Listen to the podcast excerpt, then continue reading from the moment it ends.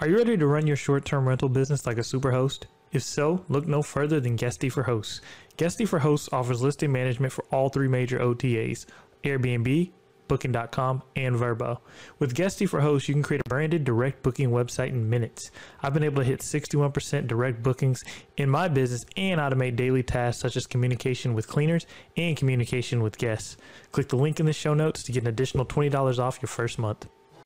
Welcome to Live Let Thrive, a podcast about the Airbnb life, the share economy, and everything in between. Here are your hosts, Micah and Steve. Hello, hello, hello. And welcome back to another exciting episode Of Live Let Thrive. What is up, Micah? Man, I'm chilling. Stevie Stacks had a long week. How you doing? uh, had a long year so far, man. It's been craziness, but that's how we do, you know. Hey, really three weeks in, man. that's the whole year, right? Oh man, this is episode 192 of your favorite Airbnb, VRBO, HomeAway, lifts, all that share economy stuff, or Uber, podcast, whatever in the world. And we're coming at you live from Fort, well, live recorded, whatever, from Fort Worth and Arlington, Texas. And we have a guest today, Micah. Who we got? Kent He is joining the podcast. Who is he? Who is he? Who is he? His he's got a little bio he wrote us. His name is Kent. Uh, he works full time, a, a full time tech job in the corporate insurance company, in a corporate insurance company, and, ha- and has held various jobs before being an EMT, restaurant owner, manager, management consultant, and tech manager. He's a short-term rental investor looking to cash use cash flow to fund affordable housing units here in Southern California for social workers, nonprofit employees, volunteers, and first responders. His goal is to provide a better world for my for his daughter. That'd be good for my daughter. That'd be good too. Oh, to, grow, to grow up, yeah, to grow up in, where people can choose to do things over money, and where good people can be the best versions of themselves without worrying about high rent. I love that. Thank you. Thank you, guys. I appreciate that. So you got a, a cheap place for me to rent in SoCal? hey, there can be government subsidies, right? That's what I'm looking for. It goes back, man, it really goes back to like, you know, when I used to work as an EMT, I was making 12 bucks an hour. And you know, that's that's crazy, man. You're running around trying to save lives and Mm. I couldn't pay rent in the metro Boston area. You know, it's just like it's it's not it doesn't make any sense to me in this world that good people can't choose to do good jobs because they can't pay rent. So to me, that was just very backwards. And that's why I really chose this mission. I really want my daughter to grow up in a world where people can be the best version of themselves and not have to worry about the high rent, man. It's just so important to me for my daughter to grow up in a better world and for all of our kids, man. Thanks. Mm. No, uh, that that would be like like you said, they're working the the hardest job, saving lives, all this stuff, and, and, you know, getting not getting paid very much.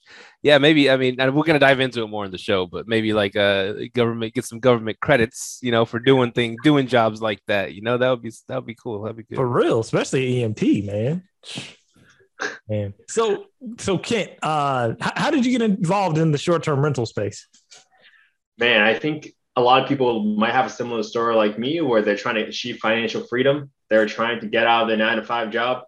And I read a couple books last year during COVID. That might be the silver lining in all of it is I was home. I read it more than I would have normally did. And I learned about real estate, rental properties. And I started out looking at turnkey investments, to be honest with you guys first, because I was scared of managing rehabs. I was scared of managing contractors. So I said, what's my next best move? And listened to a couple of podcasts and finally realized that short-term rental is where I need to go. If I'm trying to leave my uh, full-time job, I need to replace that cash flow as soon as possible. And short-term rentals were the only way that I was going to be able to do that. And I think figuring out my why is just so important. So in order to fund an affordable housing project, you need another high cash flow. And then that really plays well to diversify out with each other. So I said, hey, let's jump on in. Short-term rentals is it. And um, I don't know how much more details you guys want me to go in in terms of like the, the research process. Oh, go ahead. research, yes. Yeah, go into the research and then like go into how you yeah, how did you get your first one? All right, all right. So my research started with AirDNA. So they had this big report three years ago where they said best places to invest. Right in that list, I picked out a couple of markets um, based on rental demand. And I prioritize rental demand because I know there's a lot of hustlers out there. And if you're willing to dominate the market and you're willing to take more action than anybody else, then you can succeed in the market when there is enough rental demand. So that's how I picked Scottsdale went to mm-hmm. AirDNA, purchased a report, and basically just looked at the top 10. And I stumbled upon one of the top 10 Airbnbs, and it was Bachelorette themed. And then I found a realtor who also owned the Airbnb, who also was a realtor. And I said, Hey, I want to do what you're doing. And thankfully, she referred me to basically her designer. Uh, she helped me look for property. She guided me along the path of how to pick an Airbnb. What am I looking for? What will help me succeed in that market? So right then and there, I was probably looking at three markets at that point, but that gave me the most confidence to pick Scottsdale as my market because the team was there. And if there was anything I learned more from corporate America and all my prior jobs, the people you work with are the most important. So that is the where I got the most confidence to start my uh, short-term rental investment career, and that's how I picked Scottsdale. I knew what theme worked. I knew I had the right team, and I had to be decisive. And off I went. Wow. You said you read some books. What books did you read to get into real estate? Oh man, they were like rental property investing and you know, like those Brandon Turner books by Bigger Pockets. Mm-hmm. Got to. Um, read a bunch of like like books on how to like do financial analysis. So I read a book on how to do financial analysis. I created a spreadsheet based on that book. And then that's how I applied it to use that towards um, analyzing my short-term rental properties. So it's just pick a book up, learn it, apply it. And I must say, I would advise all people just learn as you go. Don't try to read all the books in the world. Like pick a book. It's like I think what they call it like just-in-time learning. Mm-hmm. Read it, apply it, so that you don't try to like overflood your brain with too many thoughts, man. That is a fact. That is a fact. I love that. So, and then what podcast were you listening to to get into like the short-term rentals and real estate?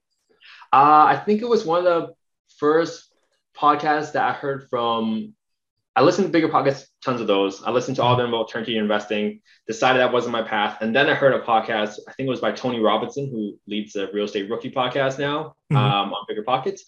And he was just talking about how he listened to this podcast, another episode by Avery Carl, and he applied it. And this was like 2019, 2020 when he got started in Joshua Tree. I was like, all right, finally something that seems achievable for like a regular guy like me. You know, I'm not mm-hmm. competing with the guys that own thousand units. I'm competing with a guy that just started two years ago. And I was like, all right, there's a way to do this. There's a way to do handle all this madness. And that's how I learned it. I figured out I want to do short-term rentals and I want to diversify with Section 8 housing so that I can have a really balanced portfolio. And by getting a couple short-term rentals and then getting a couple of affordable housing units next, that will actually probably propel me to be more brave, more bold, and take more action to buy more deals because you get high cash flow with higher risk, higher time commitment, but then you can balance that out with some short term, uh, long term rentals in Section 8 housing. Mm, diversity, diversify. Yeah, I like that. Um, going backwards real quick to Air DNA. do you does Air DNA work and is it worth the price? I don't think it's worth the price anymore. Um, and here's why I say that.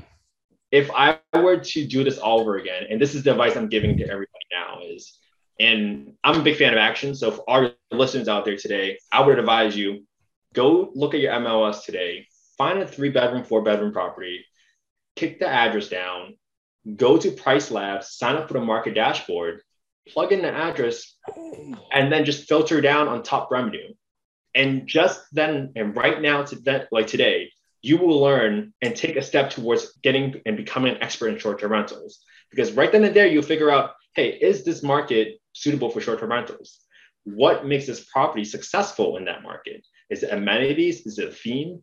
And that is such a more concrete analysis than like some of the more general numbers I saw from AirDNA. I'm a big fan of Price Labs now. So nothing against AirDNA. Like I think they probably got more sophisticated. I just personally prefer price labs now going forward, and especially with the market dashboard feature. And, and it's and it's free to do that on Price Labs. It's like ten dollars a month. So for me, if you are using, if you're investing hundred thousand dollars, pay the ten dollars right now. Uh, yeah. And so much data. And Price Labs, a lot of people use Price Labs, so you know they're not making up this number off the top of their head.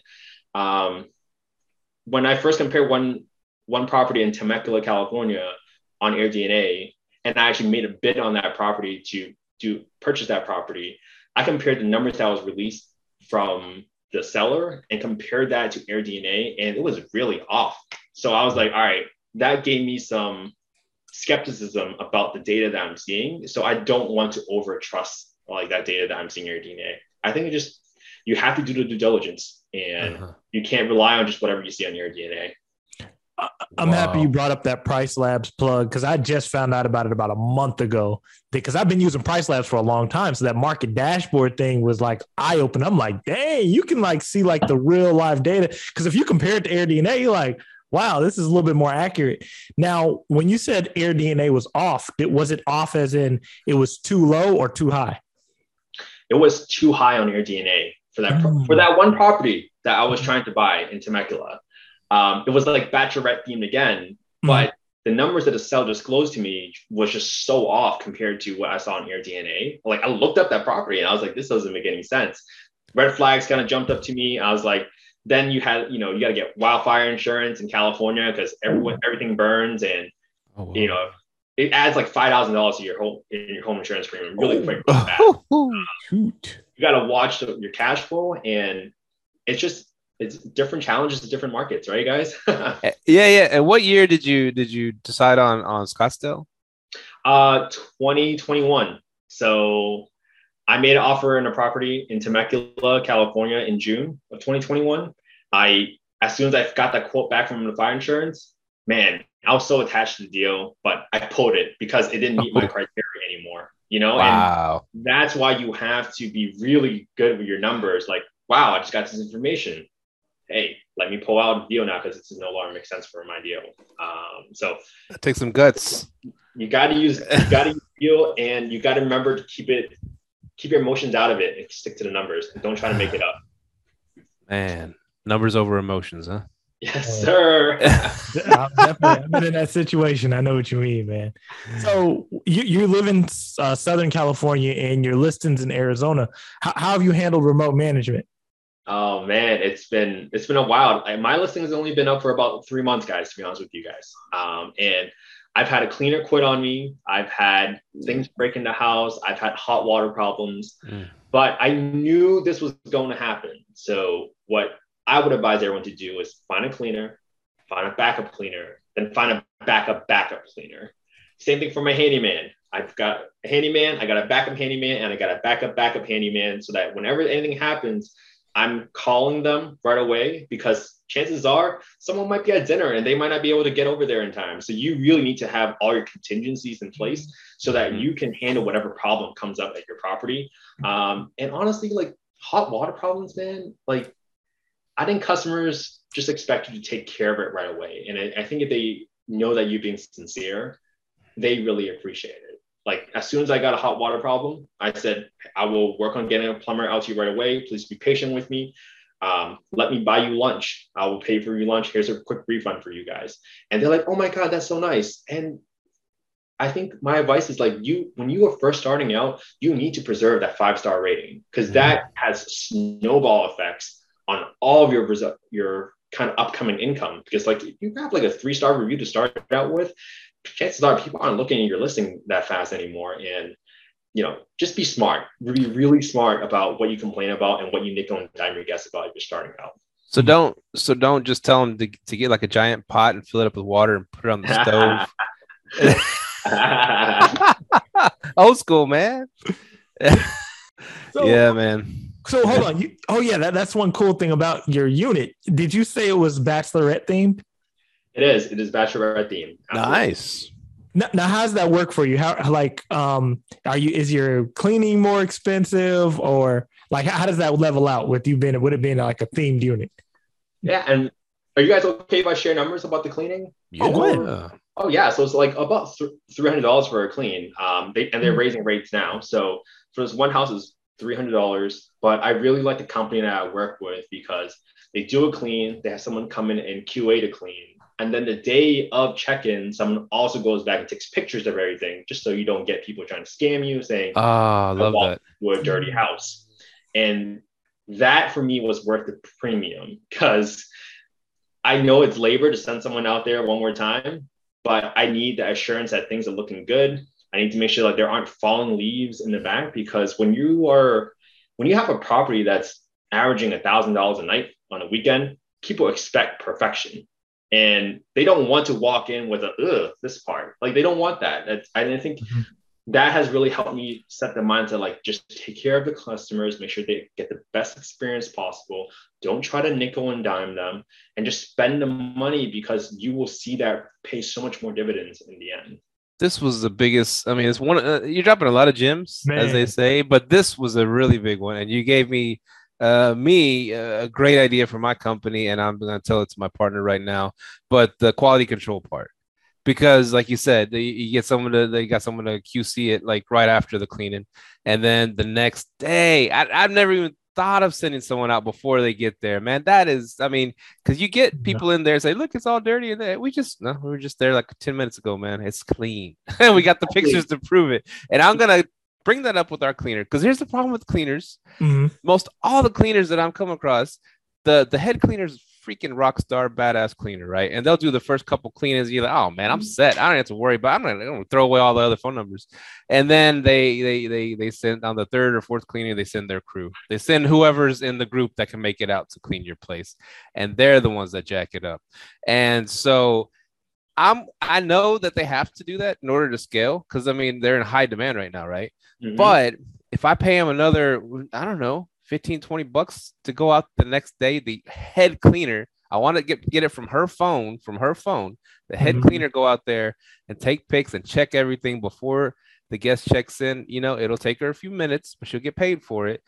That's a freaking phenomenal idea, man. Thank you for that. Thank you for that. I'm, I'm, I'm out. You y'all. are going to kill it, man. You are going to kill it with any cleaning company because that is literally the problem that most hosts fear. And you're taking that that fear out of their equation now. And just by that, you're solving problems and you are helping them avoid a $100, $200 potential credit that they've given a customer just to argue, like, oh, I'm sorry that wasn't dirty when you, they have no evidence. And I think it's just so important, man, especially with the new Airbnb policy out there for damage coverage. Like, you really need to have really strong evidence that it was clean and not damaged before and, you get. And, and I'm going to put that in the in the check-in thing. Oh, by the way, we sent, you know, they welcome to our place. We hope you enjoy it. And by the way, we sent our cleaner out again to make sure everything's perfect for you guys when you arrive. And that'll be part of the, yeah. Ah, fuck, this is sweet.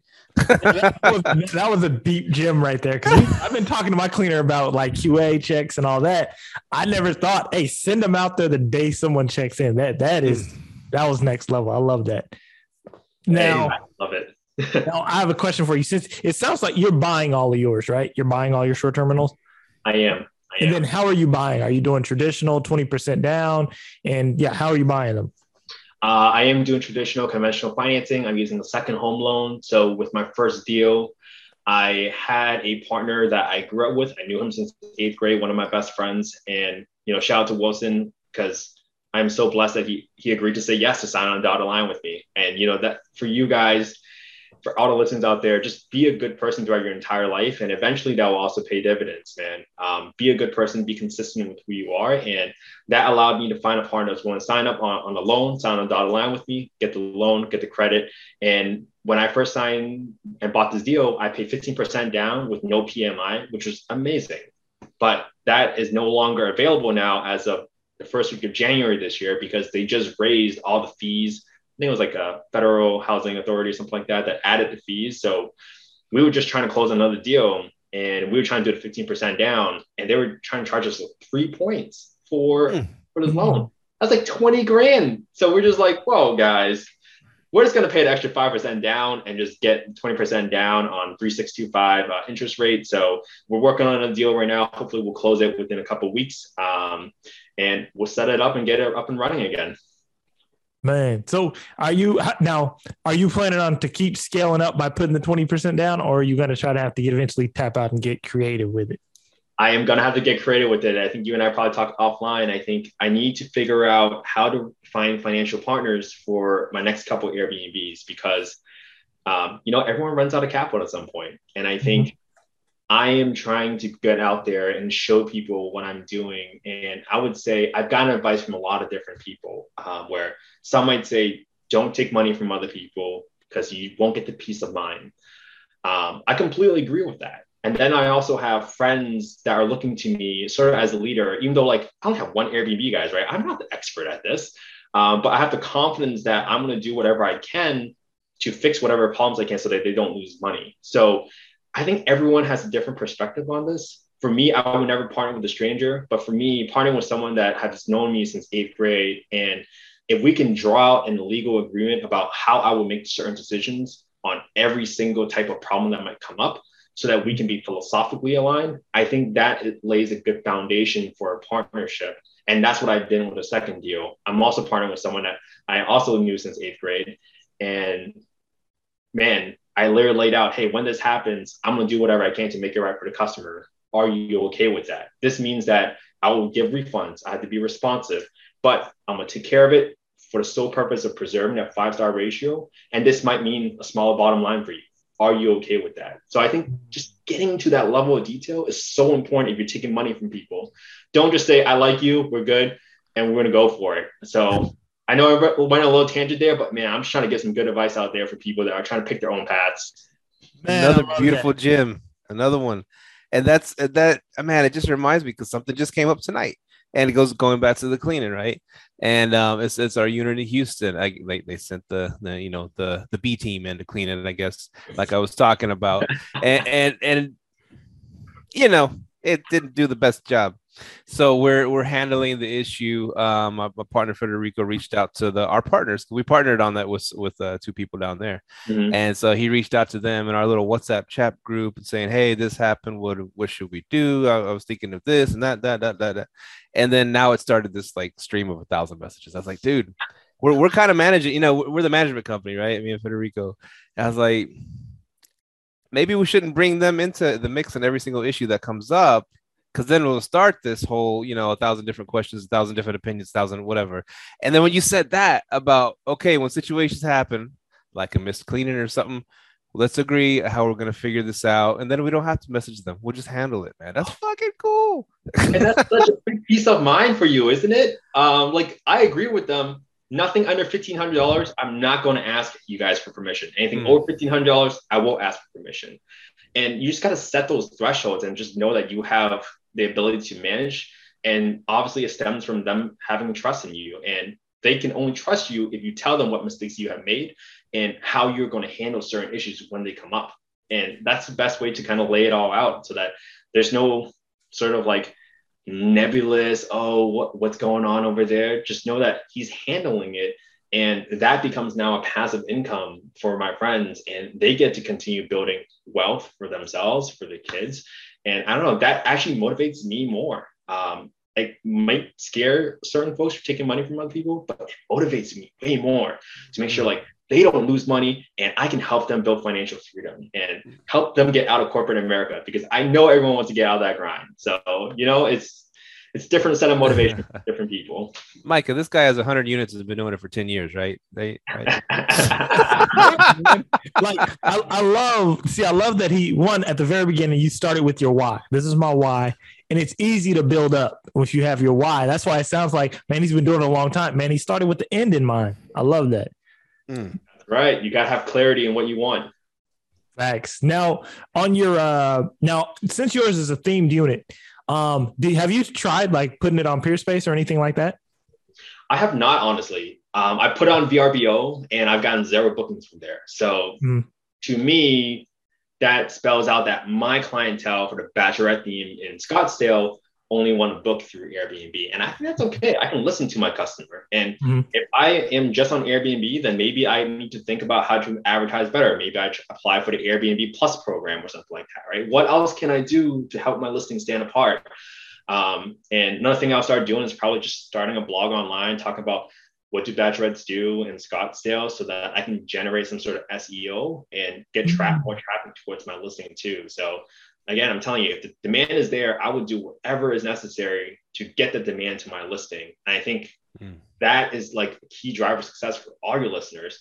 Just think about what else you can do to get get it moving and get it popping. Yeah, send mail strippers or whatever you got to do. Uh, yeah, I fixed the plumbing. You know what I'm saying? Anyways, um, you know that it's cool too because like so many people are like, no freaking bachelor parties, no freaking bachelorette parties. We don't want any of that crap at our places. You're doing the exact opposite of what most every host, including myself, do. You know, and you you've keyed in on something like a, a need out there in the market. That all these people are like they can't rent places and Airbnbs because people don't want them to party. You know, but you're actually providing a place for bachelor bachelor and bachelorette parties to happen. That's freaking cool. And I know that because I've talked to people in my own group that says I try to book an Airbnb, and when I told them I'm coming for a bachelorette party, they actually get declined. And I think for that same exact fare. And I would say my advice is if you are pursuing the bachelorette theme, you have to have a very high level of vetting your guests. Meaning, this is the cool part about bachelorettes.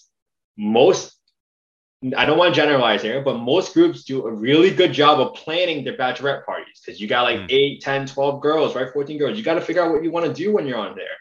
So here are the questions that I learned uh, from my realtor. I always ask like, hey, tell me a little bit more about yourself. Tell me a little bit more about your group. What do you have planned while you're in Scottsdale? And what events will be happening at the house? If they're saying I'm gonna have a pool party at the house, it's probably not a good fit, right? Hmm. if they say, hey, I've got all this planned on, on Thursday, I'm going to go hiking. On Friday, I'm going to go to this pool party at this day club, not at the house.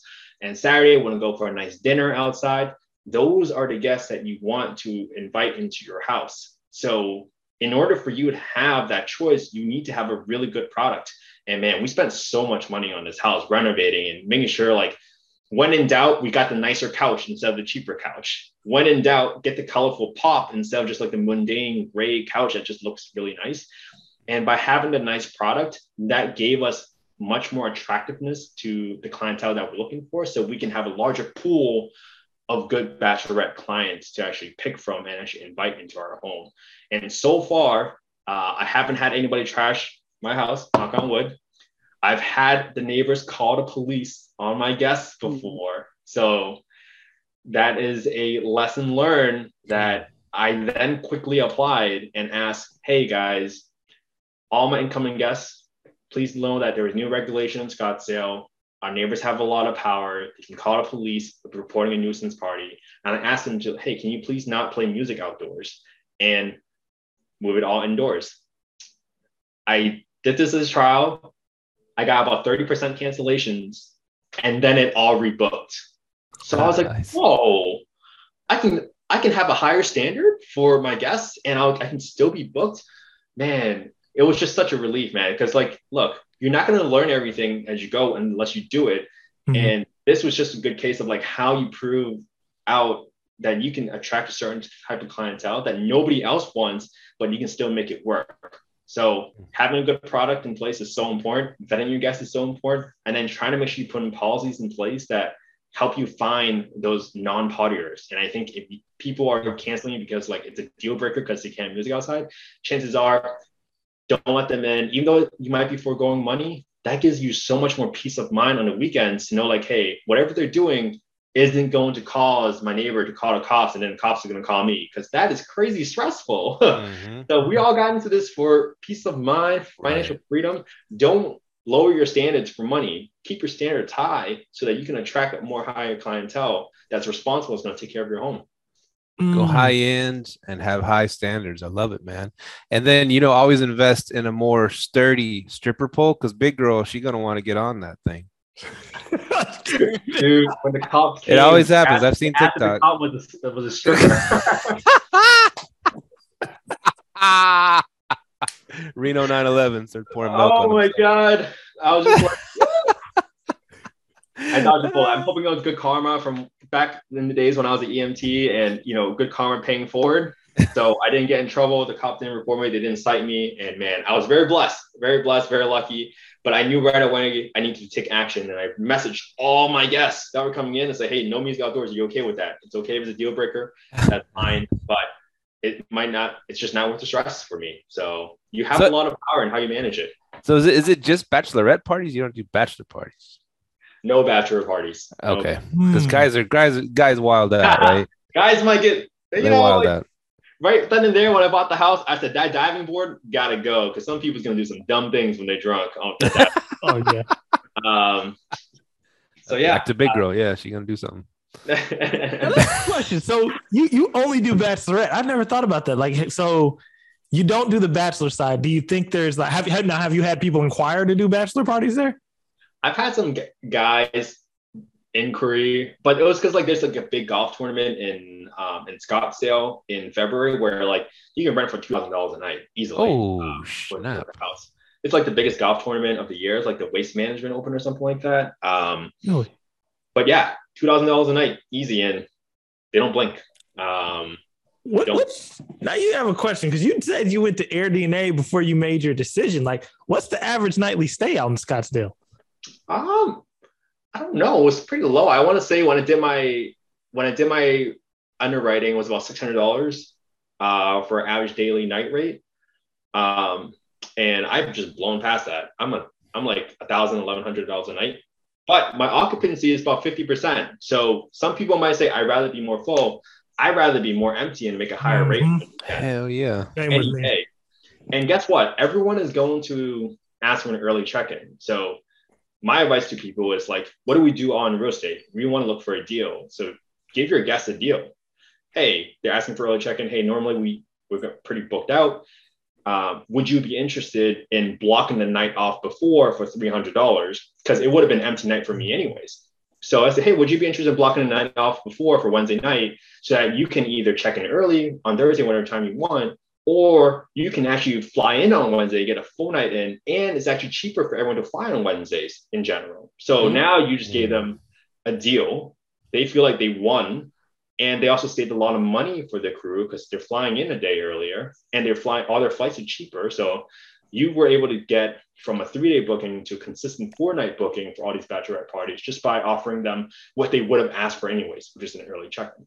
Wow. That's really good money because if you're charging twelve hundred a night, an extra three hundred bucks for the to block a calendar, man. That that man, that is G man. You're dropping some good gems, man. I love it. hey, I, I I'm really here. I'm really trying to help people, and I guess like my ask from all your listeners, just if you're taking these hints, um, please just promise to do good with your money, man. That's all I ask for. Just promise to do Make good it with your money. rain. You know, make do good with your money so my daughter and all of our kids can grow up in a better world. That's all I ask for, man. Ah, That's, yeah. that's way more important than any sort of amount of money that we can ever make in this world. Don't make it rain. Unless you're at a charity event. There you go. now you said that uh you said you you you went a little high end on your furniture, like on something like a themed unit, and you're charging 11, 1200 a night and you're at 50% occupancy. That's great, in my opinion. Now, what's your startup cost on something like that? Uh, let's see. So I can give you guys some numbers. We put about, I want to say we budgeted. So first deal went way over budget, right, guys? Uh, I would say we were planning to spend about 180 all in, down payment, furnishing, etc. But I think we quickly realized there were some issues with the pool, you know, things that you just don't know unless you kind of get into it. Like you think a one inch wide gas pipe is good enough for a pool heater, but it actually needed to be one and a half inch. So boom, there goes a couple thousand dollars, right? And we were probably all in for about two hundred fifty thousand uh, dollars after furnishing, after renovating the entire backyard. Um, we thought about. I'll be honest with you guys. At some point in time, we're like, you know what? Should we do the pool deck for three thousand dollars? Like, let's not. But it looked old. It looked tired. It, we could have gotten by it, but it wouldn't have been the experience we wanted. We wanted people to come in expecting perfection, and we want to deliver on it. So huge cash burn in this business. But if you want to succeed and it still makes your numbers make sense, you should go for it. So how I structure women partners, like I take a 10% management fee for handling all the problems off the top line. And then we split the cash flow um, from the remaining cash flow profits. And we're still making 20% for the partnership. So Man. 20% cash from cash is still a very good return. And for me, that's almost like a 30% if you think about it, because I get 10% off the, off the, uh, the top line. So it, So did it you- was all worth it. That's awesome, man. Did you have a designer to design the themed um, bachelorette house, or how, how did you do it? Yeah, I found her through my realtor. And I think I was talking to three designers at that point in time. And I think everyone just needs to be honest with themselves that most people aren't good interior designers and you need to trust the designers who have a success. So I picked a designer that had, had a lot of success in the bachelorette theme with another house in Scottsdale that I found. So that's how I decided to pick her. Uh, she's Lindsay Peterson Collections. You guys can find her uh, online. I told her I would give her a shout out too, but she has done really amazing work. She's wonderful to work with. And my advice to everyone is just like, everyone works by hourly rate. So just do a good job and be a good human being and just like help help them along the process get them whatever they need. They need photos from all four corners of the room. They need measurements. Get that in advance. Be prepared so that everyone knows like what you want. And she's very accommodating. Um, she can. You had to like just go on Pinterest, go on Instagram, send her like a dump of like everything in your brain, like what you want, and it'd be as detailed as you want, and she would materialize it into something. Um, and for you guys, like my whole theme around is like, hey, I want my house to be bachelorette theme, but I also wanted to be classy enough that people can get ready in before weddings. And I have I've actually had people inquire like, "Hey, can I get ready at your house before a wedding?" But they only want to book like a one night stay, so I, mm. it wasn't like a right fit. But it worked. Like someone actually inquired about getting ready at a wedding, and and, and it worked. So yeah, trust leave it leave the design to the experts. Don't try to just like cheap on design because I think having everything come together and having people comment in, re- in their reviews about how well everything is coming together, um, you know, I think that's so much more worth it at the end of the day. Uh, I, bet, investment. I bet you have the full length mirrors in every room, right? I got the makeup mirrors in like one big room, and girls love what? that. the makeup mirror with the yeah, lights and all that shit. They got like the um the vanity mirrors and stuff like that, and you know, people are going to drop them, they're going to break them. I quickly realized I need to just have like two backups in, in the garage just so that when they break, they drop, just replace them right away when the cleaner comes in. So oh, nice. you just got to learn all these things as they go. People and you want- have um uh, wipes to wipe off the makeup too. Yeah, I got the makeup makeup towels uh, for the guests as well. So you got to think about their needs when they're at the house because um, if they don't have the makeup towels, they're putting on your regular towels. so not a good idea. exactly. Man, this is good stuff, man. I like how you did the themed unit. You you said you went on uh, well, you spent 250, but I mean you're making what average 18,000 because you're at 50% occupancy, 11 to 1200. That ain't bad at all. Now conservatively gross about 160, 170 this year, conservatively, I think. Wow. Um, on one unit. Love that, man. Love that. So now, now I don't know, but our backstory is me, me and Kent. We're basically we're in the same mentorship program, uh, which is Springboard. So uh, I know you're you're uh, you're you're big on the. I'm not big on it, but we're both follow the BRRRR strategy. Are you planning on using that to like scale up your short term rental side? Um, I am considering it. Um, I think my strategy is going to be a little bit different for the summer. So mm-hmm. here's my guidance, right? BRRRR is like the holy grail of like real estate investing methods. But I really had to think about like my market. And mm-hmm. if I were to say I'm going to try to do a BRRRR and spend a whole year renovating it, like I just said, I could be losing 160 grand in revenue. Mm. So you got to think about it from that perspective. Like, do I want to, if I put 120 down and I'm trying to BRRRR it and spend a whole year and lose 160,000, like, don't I get back all my money just from running it for a whole year instead of trying to BRRRR it? Um, mm. So for me, that was like a decision that I had to make. Like, no, I'm not going to try to BRRRR this because it's my first deal. I'm going to learn how to do cosmetic fixes only. I coordinate my own flooring, coordinate my own painter. I didn't have to do any of this, but I coordinate my own painter, um, my landscape contractor, do all the backyard renovations, coordinate the pool guy, coordinate thing. And from there, I can actually get referrals on contractors that they can actually do BRRRRs. So if you guys don't know where to start, I would recommend do something easy to start and don't try to like I need to solve the world in one go. Just just take it easy and just like get some work done. Find out who's a dependable, uh, find out who's a dependable painter, and chances are the dependable painter will be used by a dependable contractor. And I think that's how you can slowly expand. So I think for my summer deals, because it's slower season in Scottsdale, that's when I might actually decide to um, do a BRRRR or look for like a fixer upper uh, if the right property kind of comes along. It's just the, the market is so crazy in Phoenix and Scottsdale just because you have so many wholesalers there already. Um, it's just very, very competitive. So hmm. my goal is like, if I were to do it, I will only do it if I'm starting a property in the summer. If I was starting a property in October again, I would not do it because I want to be up and running before busy season because, you know, February, March, April, I'm grossing 20, 30, 20, 20 grand conservatively a month in, in rent just for one month. And you don't want to miss out on that um, because you're trying to burn. Man, I love you. You're very, very calculated. I love it. You see what season to do it in, what season not to do it in, and what your your your thought process. I think is where the short term rentals market in general as a whole is going.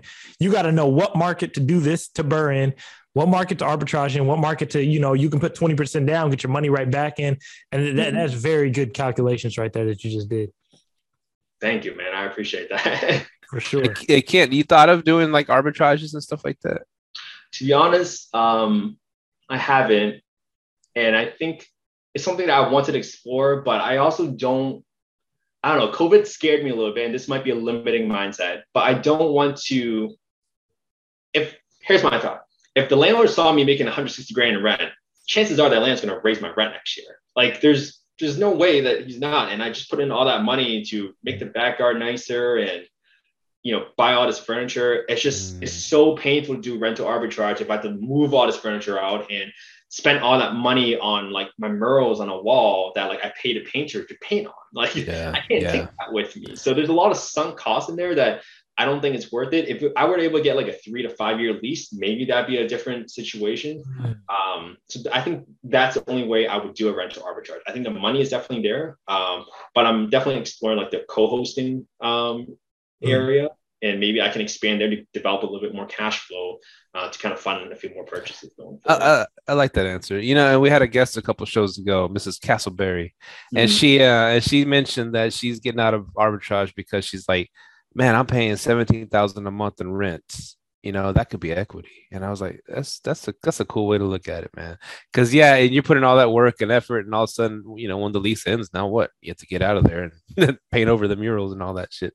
But yeah, that, that's what that. But if you're putting all that into your own property and and and then building equity at the same time, I mean, that's Mhm. that's a beautiful thing. Yeah, I mean, there's so many ways to make it work, and I think if you were going for different clientele, it sh- certainly can work. I think if you're going for travel nurses or something like that, and you don't need such extravagant design, I think that works really well. I'm not saying rental arbitrage method is bad. It doesn't work for my clients, but it can certainly work for other clients and other clientele and your target guests and stuff like that. Yeah. Nice. Yeah, that's very true. Because like I- I'm in the I'm in the Houston market, one of the markets that I'm in, and it's almost now that I'm looking at the market from a different perspective, it's way easier. It's way better. It's more profitable to buy in that market. Where in Dallas, it's more you can be just as profitable doing an arbitrage, you know. So it's you have to look at the numbers in each market. That is, and, and our listeners, I want y'all to understand that. And me and Steve are actually going to break that down here on one of our episodes. So definitely Yes. keep that in mind. So do you do you use at all turnover B and B? I'm sorry, what was that question? Do you use uh, turnover B and B? You ever tried Uh, that? I do not. And I use the software that is preferred by my cleaners. So I let my cleaners dictate whatever software they want because I want their lives to be as easy as possible because it's very hard to find a good cleaner. So for me, if I'm bending any rules or whatever, like it doesn't, I, I don't care. Whatever works for you, clean, Mr. Cleaner, I, I want you to use a system that you're aware of. Here's what I need. I just need photos of the after the clean. I need photos during the QA, and that's as long as you make that work for me, I can make it work for all of us. And I look at every single clean, I look at every single picture to make sure things are kind of placed in the right way. I don't kill them if they're like, hey, this pillow is off on the right side instead of the left side. Like I'm not gonna worry about that stuff. Um, but if there's like, I don't know, lipstick on the glass or something like that, I'm like, hey guys, like Mm. That that's detrimental for my business. Mhm. And that's another thing for bachelor themes. Everyone wears lipsticks. So those clear glass bottles or like plastic bottles, I mean cups, they don't work. Lipstick gets on that all the time. It's so hard to keep clean. So I switched them all out. I put in new Yeti cups that's stainless steel, $25 a cup. But now I know that dishwasher will actually clean them through. And that's another tip for everyone. Like whatever you put in your house, make sure you can clean it. What would you call it? Yeti cup? Yeti, the Yeti. Yeah, the Yeah. Yeti wine tumblers. You know what I'm talking about? Oh, I need. I'm, I'm writing that one down. Hey, You know, wine tumblers? Wow. it's it's classy. You gotta. I think that's gonna be one of the things where people open up things like, "Ooh, getting wine tumblers," right? Like you want people to have that feeling when they go in the house because They expect premium. They're paying a thousand dollars a night. They expect perfection. They expect yeah. premium. You have to be able to match that. It's just like you know, Apple has iPhones, and you know, Samsung has like these fancy phones, and no one can compete anymore because they're so far ahead. Like I need my house to be that far ahead to stand apart. I, am trying to cool. up 10% of the market, not racing to the bottom on rates. Man, Man. now since you said you don't use turnover B&B, which is what most a lot of people use to find the cleaners, how did you find a cleaning company that was good with doing a turnover and not just like a regular clean? All right. So action step for everyone listening. Go on your Facebook group right now. Go find Arizona short-term rental example. Post mm. it, hey, I'm a dependable cleaner. And boom, you will get about 20 people right then and there. Get 20 people. And then you just got to vet them. You got to vet them. The first guy I hired, he said he loves cleaning. I was like, You're my guy. You love uh-huh. cleaning. No. no. Who says cleaning. that? I, Nobody like, I love cleaning. Um, so, you know, unfortunately, he lost a couple of staff because all the COVID turnover and stuff like that. So he had to draw me as a client, but I'm glad I got a backup client. And you just keep looking for referrals, and that's how you find a handyman for your team. So it's not as hard as people make it sound like to be, but you do need to vet them. So for me being out of state, when I flew there, I compressed my days. I got quotes from two landscapers, two pool guys, uh, three muralists, and I talked to all of them. Mm. And I told them what my mission is because I think someone that is aligned with you philosophically will work better with you at the end of the day. It's not about like the best rate. Like I could have hired a handyman for cheaper, um, but that's not the point. The point is to share the wealth with everybody else. You don't have to make all the money in the world. You can share the money with other people.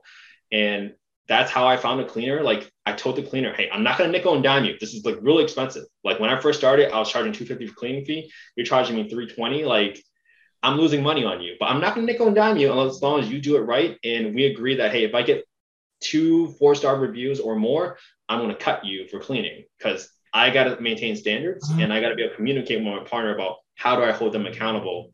And I give them $20 bonus to the cleaners every single time I get a five star review. So now the cleaners know about me because I'm a generous person.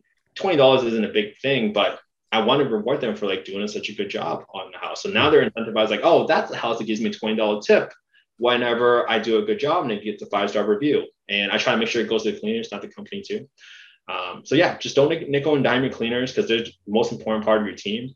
And when you have a cleaner, like that will give you so much more confidence to scale into the market, right, guys? Like the second one does not feel hard to me right now. You know, I'm about to close. I was like, all right, I got my checklist from how I did my first one. I got about 290 lines line items there, and I just got to check it all off as as I do it. So now on that, that that's that cleaning tip tip was off the chain. Hey, you get two four stars, you're gone. I, I, love that. Now, are you having to change cleaning companies, or is that cleaner that let's is or is that head cleaner like, hey, we got to put another cleaner on rotation for Kent's units, or how does that work? Uh, they send two cleaners to my house just because this is a such bigger big house. Mm-hmm. Um, but for the most part, they try to keep it consistent to the same three pairs uh, that come to my house. So they try to be generally aware. But the head cleaner She's kind of the client lead. She's the one that comes to my house all the time to do the QA. And she's the one I say, hey, uh, something broke. So instead of me paying $40 for a handyman to go in there and fix it, can I ship this vanity mirror, like I was telling you guys earlier, to your office and you bring it to the house? So now I don't have to pay $40 for someone just to kind of like take a mirror and go and replace it. It happens during a QA, which is another big value proposition for you if you're running your cleaning company. Like, hey, small things like that, I will now save you money as well. Because if we can stack it on the same day, it's efficient for me paying my my worker going out to the house to do the QA, and they can replace like a small little thing like a mirror or something like that that might have found broke. Mm. No, okay. So you're the cleaning company is charging you three hundred dollars, right? Yeah. I'll say now twenty. Three, three twenty. so how much? Now, now this is my question. Then, so how much are you charging the guest? Uh, I charge them three thirty eight. Okay. Okay, nice. that's so, so you are you can okay, so you can kind of count that as a little bonus uh income a little bit. Okay. I mean, to be honest with you guys, I started out, I kept it at 299 until I got the occupancy that I wanted. And then you can start playing with it. Like, hey, what the, mm-hmm. what is the sort of tolerance of the groups that are coming um, to my house? And I can stretch it a little bit more and stretch a little bit more. And I got to 338 and I was like, I feel pretty good about my booking uh, right now. And my calendar's still getting booked and people aren't blinking at the 338. So I'm going to leave it at that because that also gives me money to tip out my cleaners whenever they do a good job as well. So Mm. um, it- it's just you don't try to like squeeze every dollar. I mean, you try to, but like you don't have to try it as long as like the market tolerates it, and you just got to be responsive. Like when you get no bookings because your your cleaning fee is like hundred dollars more than everybody else, take that as a sign because that didn't that worked in my market. Does not necessarily mean it work in like a market like Houston. Mm-hmm. That, that, that, that, that I'm happy because me and my uh my partner we we had a whole meeting this week. We are like, man, how do we get good cleaners and incentivize them to be good? And the four star thing and then the 20 per five star, I think that's awesome as well. Cause we were like, hey, let's tip them after X amount of five stars. But if it's five star every time and you get a tip, I think that's that's lovely. Yeah, absolutely. And you got to make the job easy for them. So I don't expect them to try to clean the cups every single time. So I'm just trying to minimize the amount of problems that might happen in your house. And I think that's something all the listeners just got to do and learn as they go because you'll quickly realize what works and what doesn't work. I try to get really expensive towels and people start taking them home. So maybe I should stop buying these $50 towels, right? Like let stop, Mm. don't spend so much money on these towels because it's just going to cause you more headache. Um, but it, it's like the give and take relationship. What can you invest that will give you your guest the best experience? And whenever problems happen, make sure you take care of it right away. Yeah, that's what I was gonna ask. I mean, do people wander off with these expensive, you know, Yeti cups and these towels that you're spending on? They wander off with that stuff. So far, no. Um, Okay. And I'm not sure it's because people overpack for these bachelorette parties. Uh, maybe they get no space in the luggage. I don't know, man. Um, but I charge I charge security deposit to be honest with you guys, and I just requested through Airbnb Resolution Center. Um, and I said, hey, if everything looks good, 48 hours after you check out, no damages, no no missing items, I'll give it all back to you. So I try to have sort of like a chaperone in the group. Like I have a security deposit, so maybe they will. If there's a logical voice in the room, like, hey, don't steal the cups. Maybe like I don't know. Maybe it works, maybe it doesn't. But having someone keeping the group accountable in the group. how how big of a security deposit do you put? I charge 750 um Okay. for. So and And we've talked about it on this show before. It's not a, it's not really a security deposit because Airbnb can choose to give them some money or not. You know, no, he's saying? requesting it from the resolution center. He gets I'm it. requesting it. oh, oh, okay, Yeah, okay. that's what I'm like, yo, you that that is a good idea to quest the seven. Yeah, of course they ain't running off with no Yeti cut of 750 on the line. Well, here's how I explain it, right? When I request a 750, I tell them, hey, this is 750 security deposit. Um, this is very similar to a hold that the hotel puts on your credit card whenever you check into a hotel. So right then and there, you normalize the security deposit that you're requesting from your clients because they're like, oh yeah, whenever I go to the hotel and check in, they do put a hold on my credit card. Same concept. So that's how I do it, and no one has ever given me any issues about requesting the 750 deposit. Um, so it works. It works really So- well. Okay so they book right right they book and they they you know they you, you talk to them thank you for booking all that stuff all your automated stuff too and they they their credit card goes through and they pay for their their stay for the weekend for i don't know you Yeah. know two thousand three thousand dollars whatever it is and then you on then you hit them with a message hey i need you to send me seven hundred fifty dollar deposit I ask for it three to seven days before the check-in, so I don't do it right away. I do it. oh So that mimics the hotel experience that you guys are so familiar with. So I'm trying to normalize the security deposit as much as possible, so someone doesn't think I'm trying to take more money. yeah it is. so we get, i was thinking no one gets pissed off and says what are you what are you asking for more money for i already paid this shit if no one gets pissed off No one, no, no one. Mm. It's all in how you word it, like Micah says all the time. It's all you how you word it. How- so yeah. So how do you how do you word it to them again? I just want I just I want to try this shit. You should. I mean, it's it's like your only how to say it? It's like your only remedy if um it's your only remedy if anything ever happens to the house, right? Like that's within your control.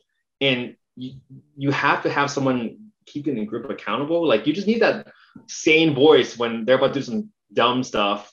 And like, hey guys, everyone chill out. Let's not like I don't know, body slam someone into this this table or something like that. Hey, I don't know, but you know, you got you just got to do it. Um, so I'm gonna try to look up the exact wording for you, but basically it's along the lines of, "Hey, uh, we're so excited to welcome you to the house. Um, we're requesting the $750 security deposit per the listing description. This is very similar to a the, ho- the hold that a hotel will put on your credit card whenever you check in. Uh, we our intention is to always fully refund you 100% of the security deposit uh, within Mm. 48 hours of checking out, assuming no house rules have been broken, no damage to the property, uh, and no sort of like house rule violations, and no issues. And so you, you you make it really clear about why you're asking for the 750. You normalize it, and I, I haven't had any pushback. Like Okay, okay. What happens when you get pushback? I mean, do you have a, a contingency plan if they say, "Nah, well, I don't feel comfortable paying that"? What are you going to tell them? Well, that, we're going to. be a red flag for me. Like, why is this person refusing uh thing? At that point in time, I would cancel the reservation. To be honest with you, like I would Mm. rather have the house be empty than invite someone that's going to trash the house.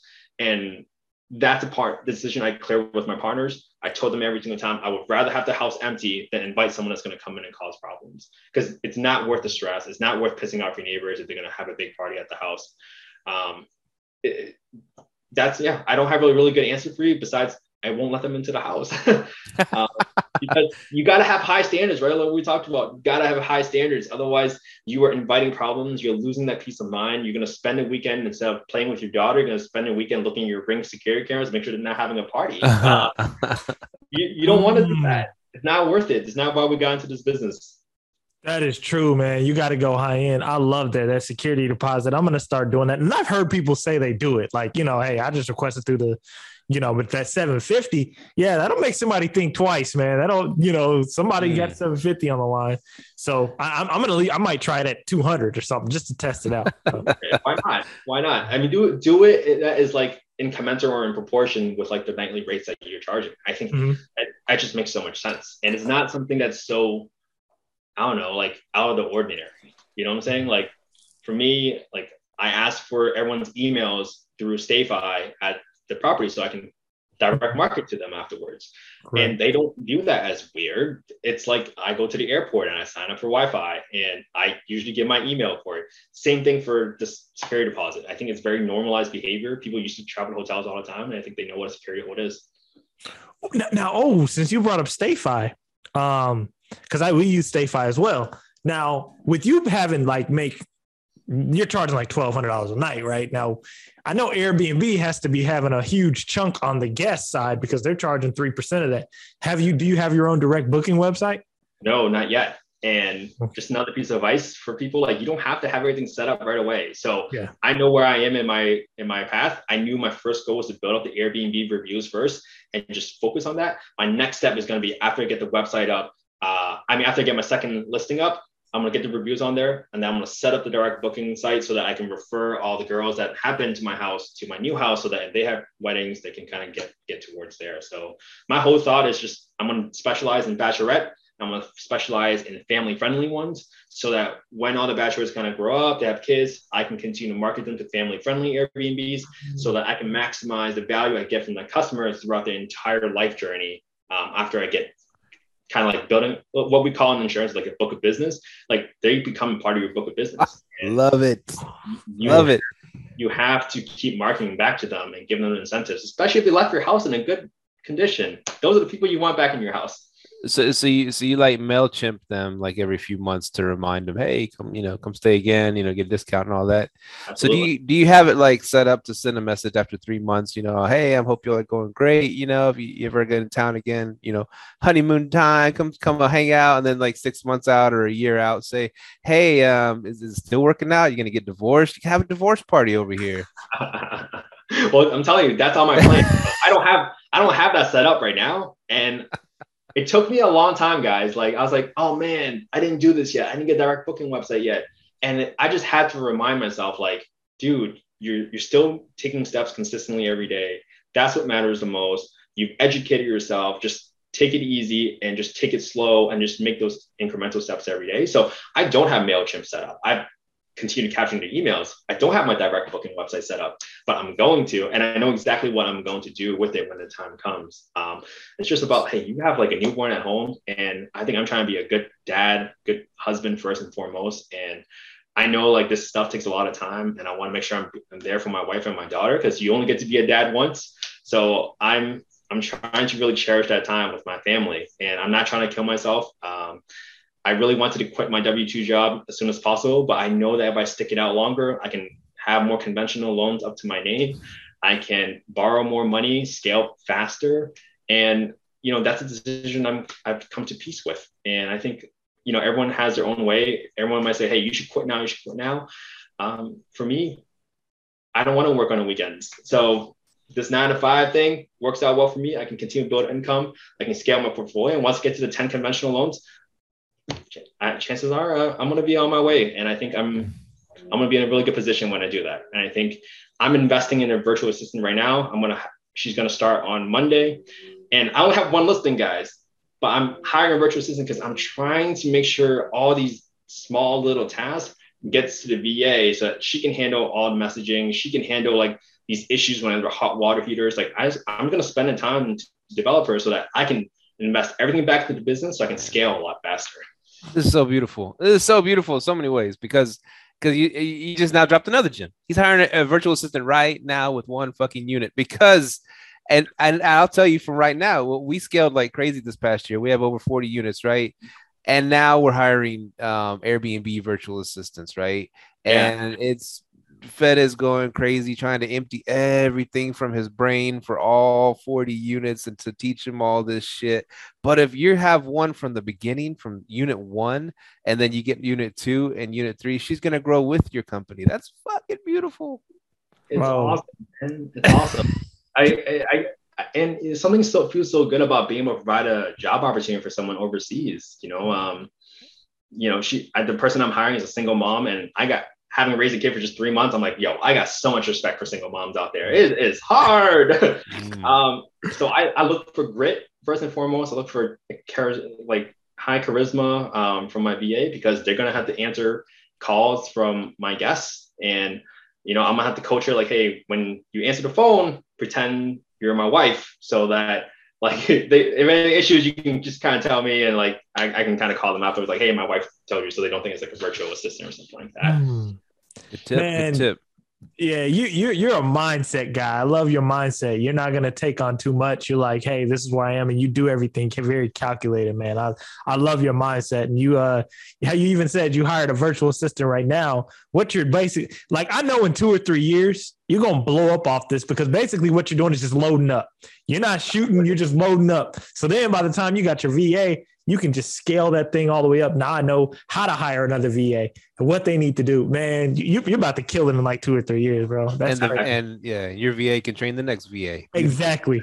and that's why I'm telling everyone to be patient because everyone wants to quit so fast. And I really had to have the mindset like, why do I really want to quit? Like, w- what am I want to do? I thought about like, hey, maybe I become a real estate agent so that I can specialize in short-term rentals or something like that, right? Because I'm killing it. But I was like, do I really want to spend a weekend like showing houses? Instead of playing with my daughter. And I don't know, this quote came to me like like an offshoot from advice I got from um, from a mentor is I thought of this to myself like you can have it all if you just realize you already have it all. And I think mm. that is mm. like so good that I talked myself that I was like, you can have it all. Just remember, you already have it all. And I was just looking at my daughter earlier and just playing with her. And I was like, wow, this VA is going to cost me $5 an hour. If I didn't have that VA, like I wouldn't be doing this with my daughter. Like I would give up five dollars there, five dollars for this hour any day. Um, so I want to live my life with no regrets. I know I'm spending a lot of money on a VA already when I have just one listing. Um, but that's why I'm staying in my corporate job so that I can keep investing back into it so that I can make like 50 bucks in my corporate job. I give five dollars an hour to the VA to handle some of the stuff, and in turn, I get to spend more time with my daughter, and that is so good. I feel so good, man. Feels Thanks, so good. man. Priceless Trust right there. I know, man. It took me years to get off my corporate job after doing this. So, and the reason, and that's why I say, like you're right, be patient. It took me four years. And yeah, like this whole time I've been off, my daughter was just born. I could spend time with her in my office. I can have her in my office with me while I'm working. You can't beat that. You can't beat it. So yeah, just be patient, man. You, you're gonna you're gonna crush it hey, what helped you finally make the leap to to quit your job? Like, was there a number you had to hit? How did you decide to do that? Well, I had already hit the number. Mm. Um, the thing that was keeping me on my job was fear. It was truly fear of leaving.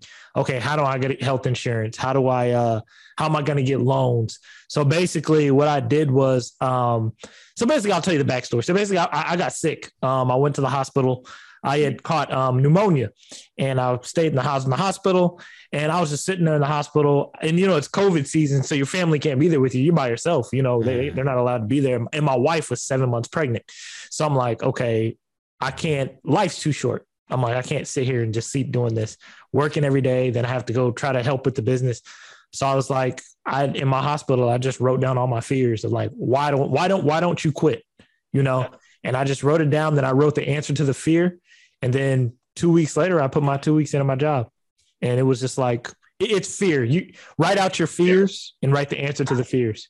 That was it for me. I think you're right. I think sometimes I try to cover it up with just saying, "Hey, this is why I want to mess everything back." But fear is definitely in me, man. It's like it's built into all of us. Um, yeah. I think doing this real estate investment has proven to me like I need to keep reaffirming my, my identity. It's like, hey, I used to be an EMT. People used to call 911 to get me coming through the doors. And I was like 19 years old when that happened. And I just had to keep affirming, like, hey, I left corporate before. I went to run a restaurant, turn it around when they were losing so much money. And then now I'm back in corporate. I was like, oh, I can always go back to corporate. And I think that's like trying me to self affirm and get my identity right. Um, so, yeah, I definitely still have the fear in me for sure. Uh, but I think I'm going to take your advice and write down all my fears. Yeah, yeah. I keep it on my whiteboard. So whenever I walk in my office, I see my fears and I see the solution to them. So, and I do it even when I get anxious. Like if I get anxiety about something, like for example, I'm working on this deal in Arlington and the numbers didn't work out for me. Right. So I'm like, eh, and then I got into the deal and I'm like, I could walk away and lose 7,500. I'm like, well, how do I make this thing work? What what am I fearful of right now? And I wrote it out, and I'm like, okay. So I called my I called one of my real estate friends, and he gave me advice on what he could do. Then I called even called Steve. I'm like, hey, I got this. If you want to do it, and you know, so it's about using using the world around you. You usually have everything you need in front of you. It's just when you're full of fear and you're anxious, you forget what's around you. So yeah, man, and writing out those fears, man, that that is powerful, powerful. I love that, man yeah. That's, a, that's a, it, you know, real quick, you know, we're, we're, we need to wrap up on time, but um, at work, there's there's people that are like, you know, they, they kind of know that I have these rentals and the Airbnbs and stuff like that. And a lot of people are like, why are you still here? Why are you still here? You know? And then I'm like, yeah, I'm, you know, I'm planning my exit. Don't worry. And then there's some people like, wow, how can you leave? What about, what about, you know, security and, and like health insurance and stuff like that? And today someone asked me that, and I was like, well, well okay, what, what? It's a line expense. What is what is health insurance? Mm-hmm.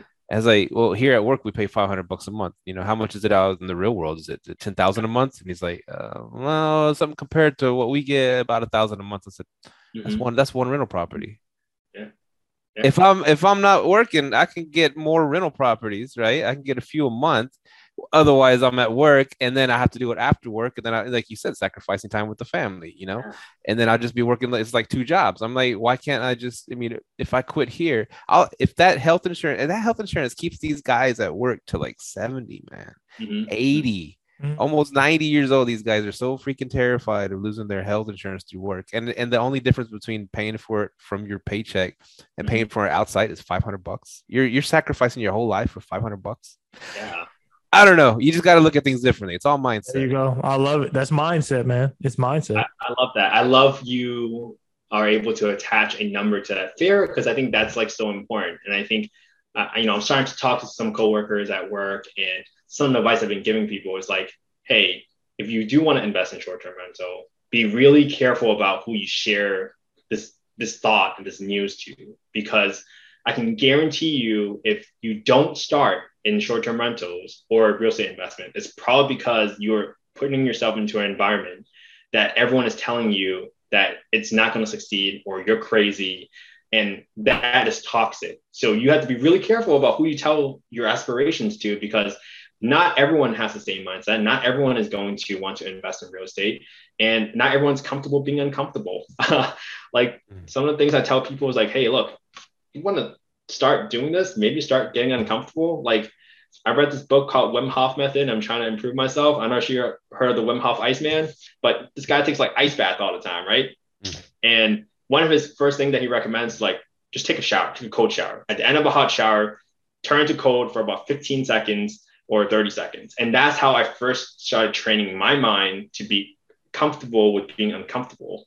Mm. And every like week that went by, I added 15 seconds um, to it. So at the end of my hot shower, 30 seconds this week. Next week, I'll do 45 seconds. And I kept adding and adding. And then, like, on a day I closed on my deal, I was nauseous, dude. I was like, oh my God, I'm about to do this deal. Um, I went into like three minutes at the end of it. And I was like, okay, all right. I got, um, I'm comfortable being uncomfortable. And I don't know, like, just start training your habits on like how do you become uncomfortable. The cold shower worked for me. I think another thing is like just being decisive. Uh, I heard about this on a podcast. If your wife and you can't decide on what's on dinner and then you decide two places, just pick two places. Get get food from both of the places. And right then and there, that rep, oh my God, that's gonna train you to become a millionaire easily because now you're repping yourself into becoming decisive. And I was like, oh my God, that's like that felt so good. Uh, and, now every day when I talk to my wife, I'm like, hey, look, millionaires are decisive. Just just pick, just decide, just pick, just decide. Mm. And it's just like trains your mindset to become more decisive uh, over time. And what was the name of this book? Um, it was Wim Hof method. That's the ice. That's the Iceman guy. Um, but I'm pretty sure I heard about like the four traits of a millionaire from like a BiggerPockets podcast at some point. So mm.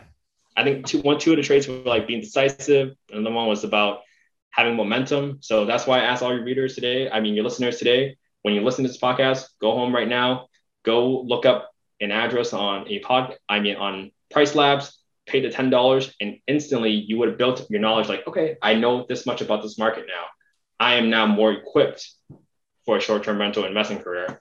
I'm going to take a 15 second cold shower to end on my shower today. And now I'm comfortable being uncomfortable. And man, just taking these small steps will get you ready for so much more stuff, I think, going forward. Awesome. Man, man. This is the best podcast we've had in a long time, man. This was good. I love this. This was a good podcast, dude. I, got, I got I got a nickname for him. It's Kent He, the hippie assassin. Because he'll say some assassin ass shit, and then he'll go back to, oh yeah, but I want to save the children and stuff. And it's like, so he's the both.